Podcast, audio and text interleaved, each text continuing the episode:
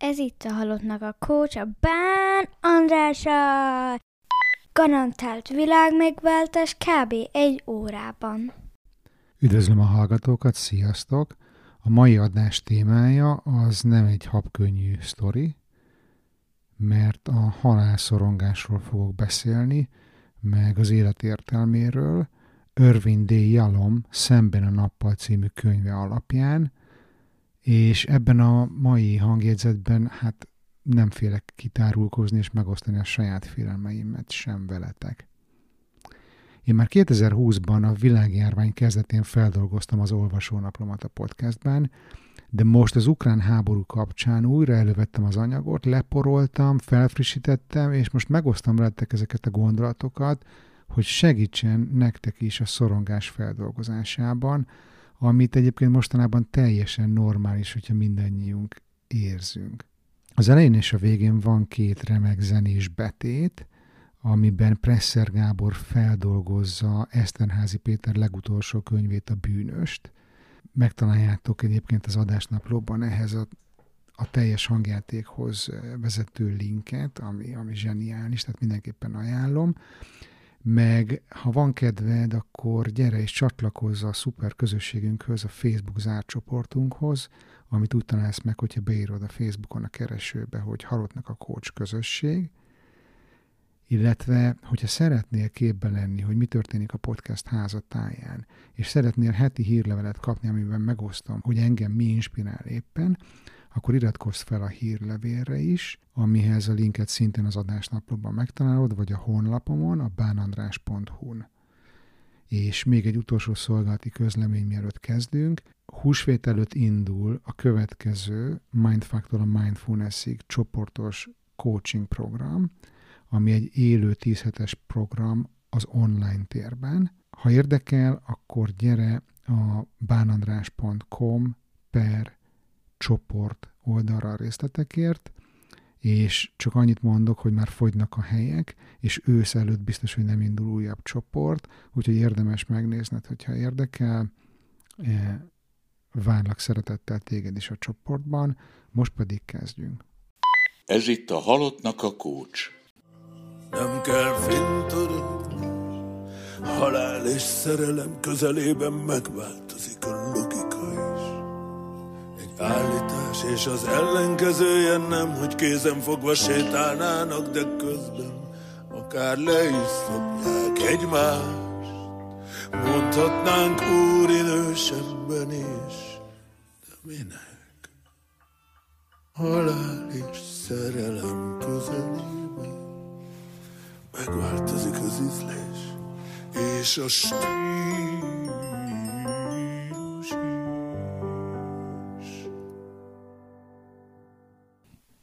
2020 tavaszán, amikor a Covid miatt minden le volt zárva, és minden bizonytalan volt, és éreztem, hogy nagyon szorongok, akkor megvettem ezt a Jallom könyvet, ezt szemben a nappalt, mert úgy éreztem, hogy szükségem van arra, hogy picit elmélyüljek a saját halálhoz való viszonyommal, meg a szorongásommal, és abba bíztam, hogy ez a könyv segíteni fog nekem ebben, amit nagyon-nagyon-nagyon szerettem, és hát gyakorlatilag napok alatt kiolvastam, úgy, hogy, hogy valamit többször újraolvastam, és, és, és jegyzetelgettem belőle, meg, meg kivagdostam belőle rengeteg idézetet.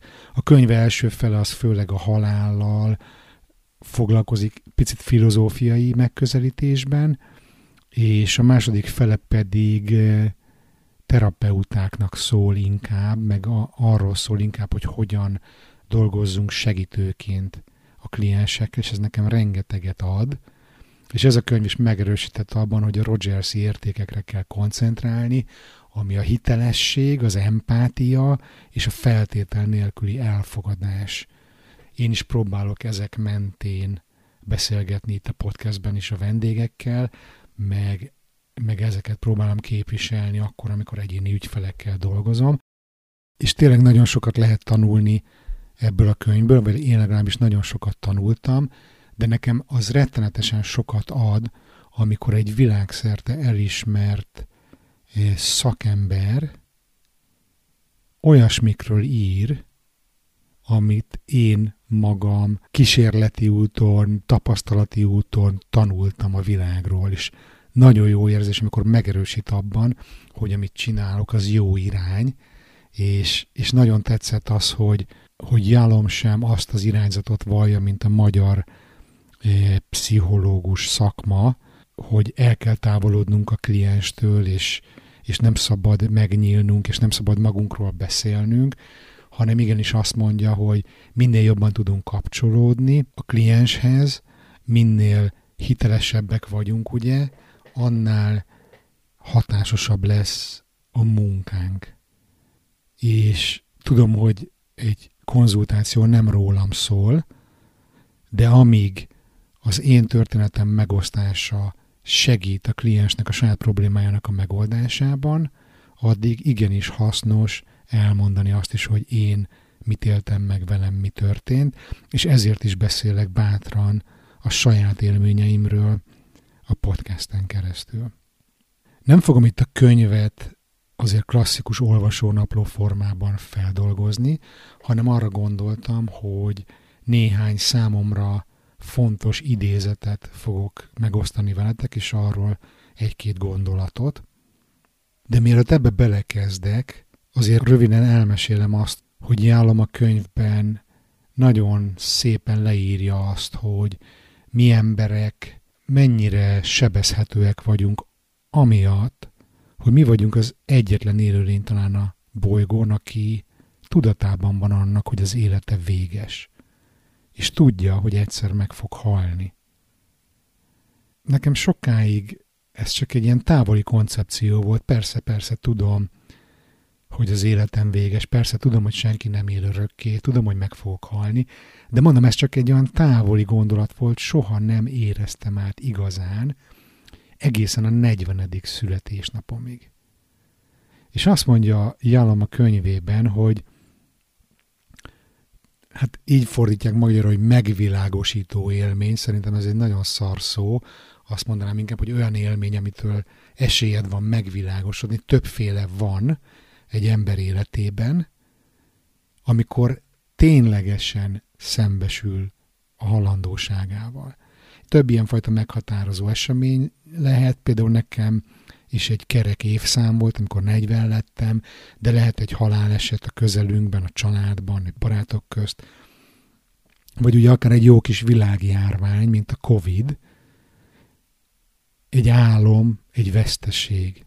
És még egy szót a Covidról, mert ugye sokunkat lenaivozzák, akik abban reménykednek, hogy ez a lockdown, hogy ez, a, ez, a, ez az elszigeteltség, ez a, ez a kényszerű szünet, amit a, amit a koronavírus járvány kapcsán mindenki a világon megél, hogy ez majd igazi változást hoz az életünkben, meg a, a föld életében, meg az emberiség életében, hogy sokan azt mondják, ez egy naív gondolat, de valahol itt látom a reménysugarat, hogy talán ez sokunknak egy ilyen megvilágosító élmény, ahol rájövünk, hogy basszus, ha már biztos, hogy meghalunk, ha már ennek tudatába kerülünk, ha rájövünk, hogy véges az életünk, akkor, akkor sokkal jobban értékelni fogjuk azt, hogy mit csinálunk addig, amíg még élünk.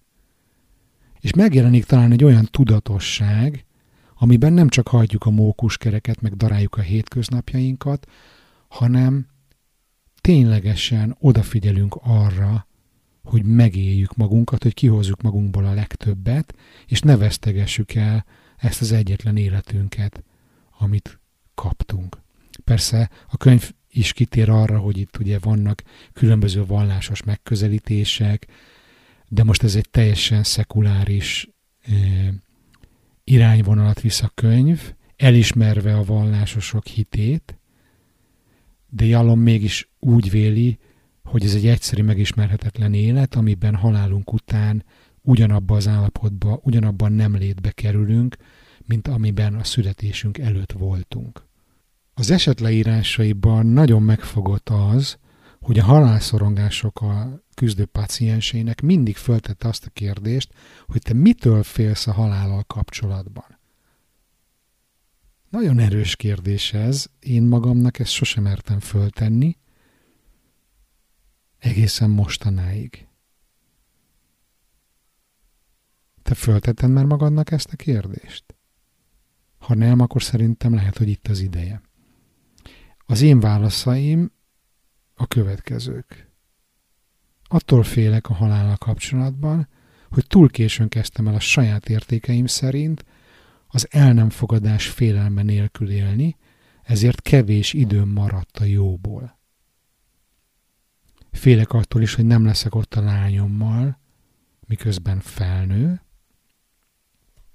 és a harmadik pedig az, hogy a szüleim előtt megyek el, ezzel nagy fájdalmat okozva nekik. Kemény ezeket így kimondani, de, de azt hiszem, hogy jól esik. Próbáld meg te is ezt megtenni. És most következzenek azok az idézetek a könyvből, amik engem nagyon megfogtak. Tehát szemben a nappal Irving D. Yalom. Az első idézet így szól. Amíg intenzíven foglalkoztam haldokló rákbetegekkel, úgy tapasztaltam, hogy sokan pozitív változásokat éltek meg, és nem adták át magukat a kétségbeesésnek. Újra fogalmazták életük prioritásait, felismerték a jelentéktelen dolgok banalitását. Összeszedték magukat, és kellő erőt gyűjtöttek ahhoz, hogy ne csináljanak olyasmit, amit nem szeretnének. Mélyebb szinten kommunikáltak szeretteikkel, és jóval többre értékelték az élet elemi tényeit, az évszakok változását, a természet szépségét, az utolsó karácsonyt vagy új évet. Nagyon nagy felismerés ez nekem, hogy akinek közel volt a halál, mit csinált? Összeszedte magát, erőt gyűjtött ahhoz, hogy ne csináljon olyasmit, amit nem szeretne. Tudom, hogy gyerekkorunkban, fiatal korunkban, fiatal felnőtt korunkban rengeteg olyan dolgot kell megtennünk, amit nem szeretnénk, azért, mert a társadalmunk úgy van fölépítve, hogy bizonyos akadályokat meg kell ugrani, de, de hogyha belegondolsz abba, hogy az életed véges, ez csak a te életed, akkor mit számít az, hogy mások mit várnak el tőlünk? Az a lényeg, hogy mi magunktól mit várunk el, nem de? Folytatom egy másik idézettel.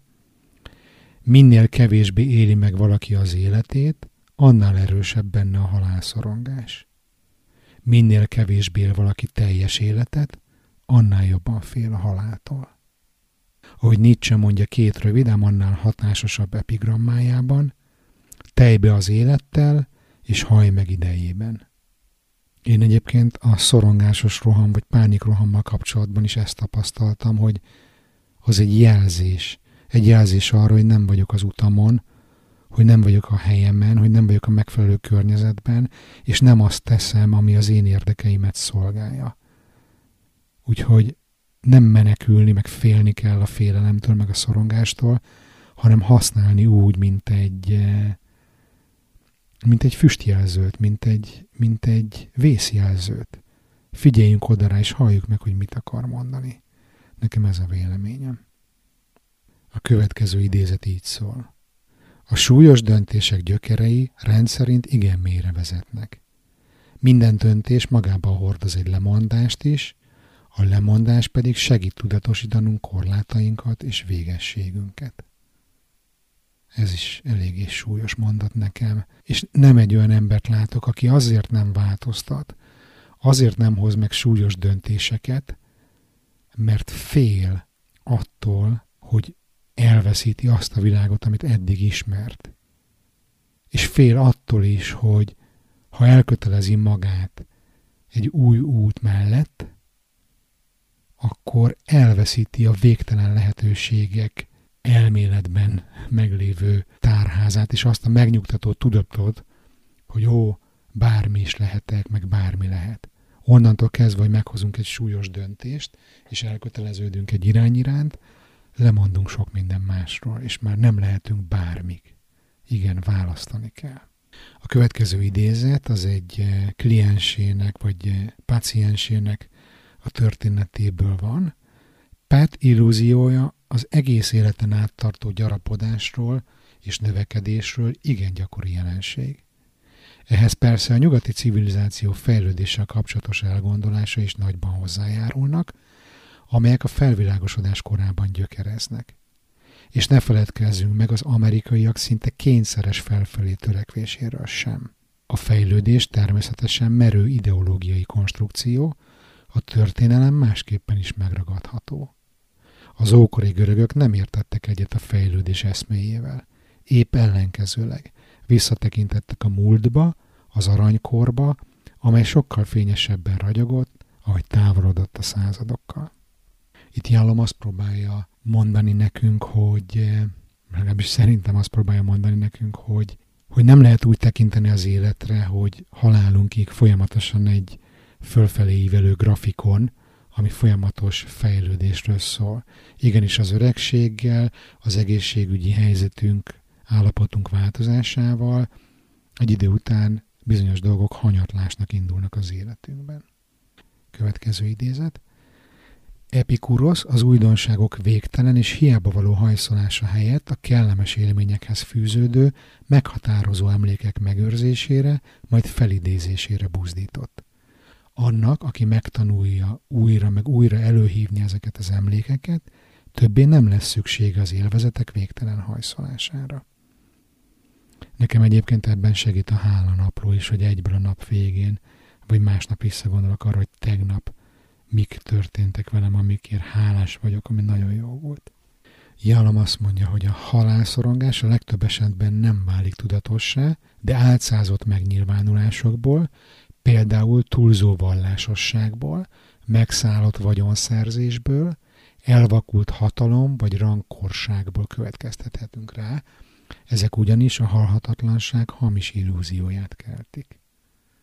Szeretem ezt a szót, rangkorság. Most következzen egy nagyon érdekes megközelítés a halálról. Ha halandók vagyunk, és a lélek nem éli túl a test halálát, fejtegette Epikurosz, akkor a túlvilágtól sincs félnivalónk. Mivel az öntudat is megszűnik, nem sajnálhatjuk épp elvesztett életünket, és az Istenektől sem kell tartanunk. A halál semmit nem jelent, mivel a lélek megsemmisül a halállal. Ami megsemmisült, az nem felfogható. Ami nem felfogható, az nem is létezik. Másképpen, ahol én vagyok, ott nincs halál, ahol halál van, ott meg én nem vagyok. Következésképp, miért félnék a haláltól, amikor sohasem fogható fel? Epikuros szerint valóban nem leszünk ott, nem leszünk tudatában annak, amikor bekövetkezik, mert a halál és az én nem létezhet egyidejűleg. A halott nem tudja, hogy meghalt, így hát ugyan mitől kellene félnie. A következő idézet nagyon fontos, és a, a saját felelősségünkről szól. Amíg ragaszkodunk ahhoz a tévképzethez, hogy az elpocsékolt élet mindig rajtunk kívül álló okok következménye, nem következik be pozitív változás. Amíg kizárólag azokat hibáztatjuk, akik tisztességtelenül bánnak velünk, az érzéketlen férjet, a követelőző és hátráltató főnököt, a rossz géneket, az ellenállhatatlan kényszereket, addig egy helyben toporgunk.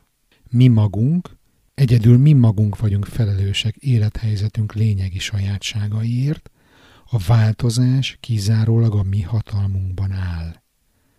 Még ha erőnket meghaladó külső akadályba ütközünk, akkor is szabadon dönthetünk, hogyan, milyen attitűddel reagálunk.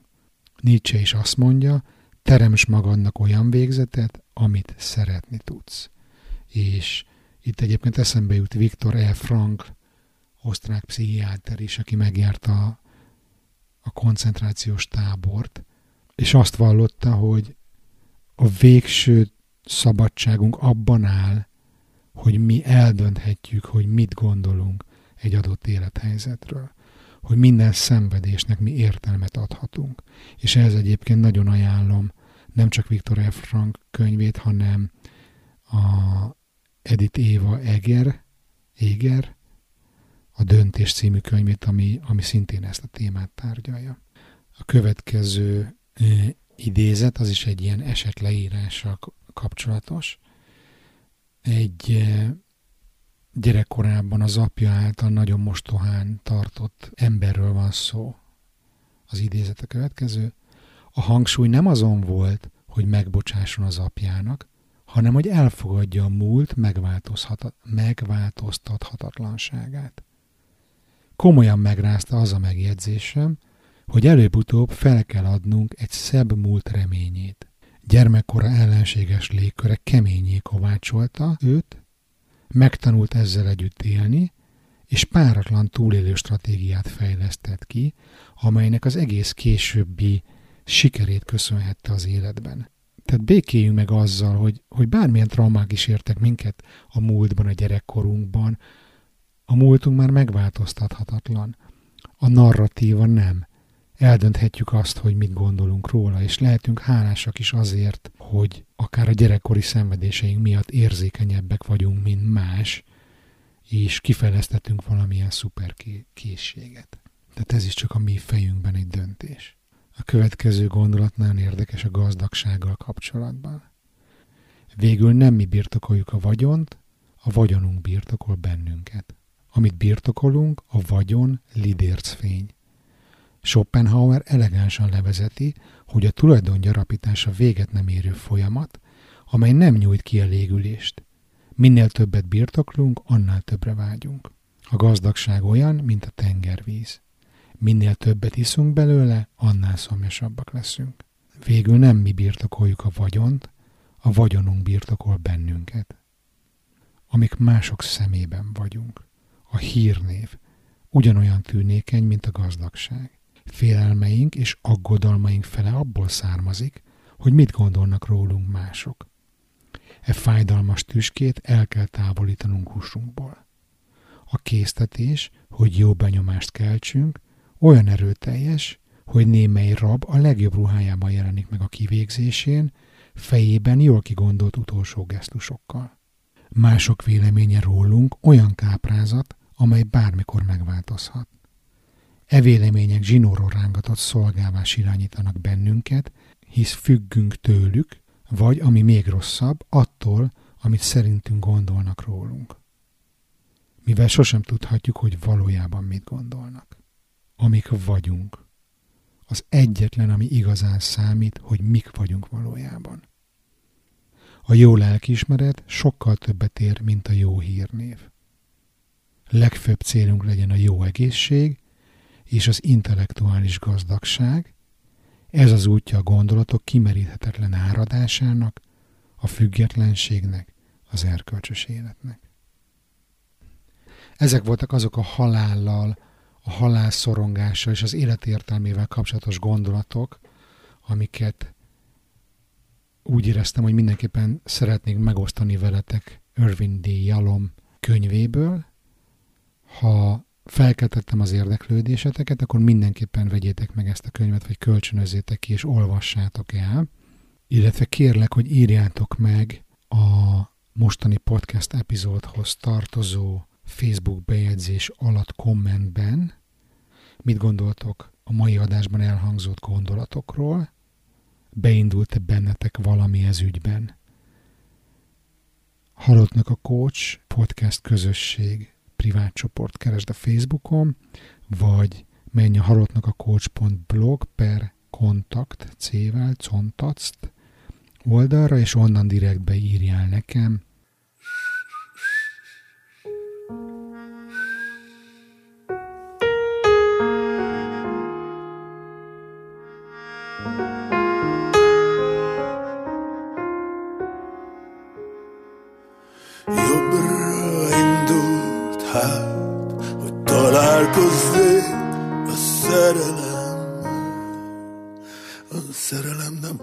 A boldogsággal, de nem találunk se szín, se formát, se festékmozgást, amely ezt tárgyalná. A teljesség, a szerelem is az, egy könyv is az, nem azt jelenti, hogy minden ott van, hanem hogy semmi sem hiányzik. Valami mindig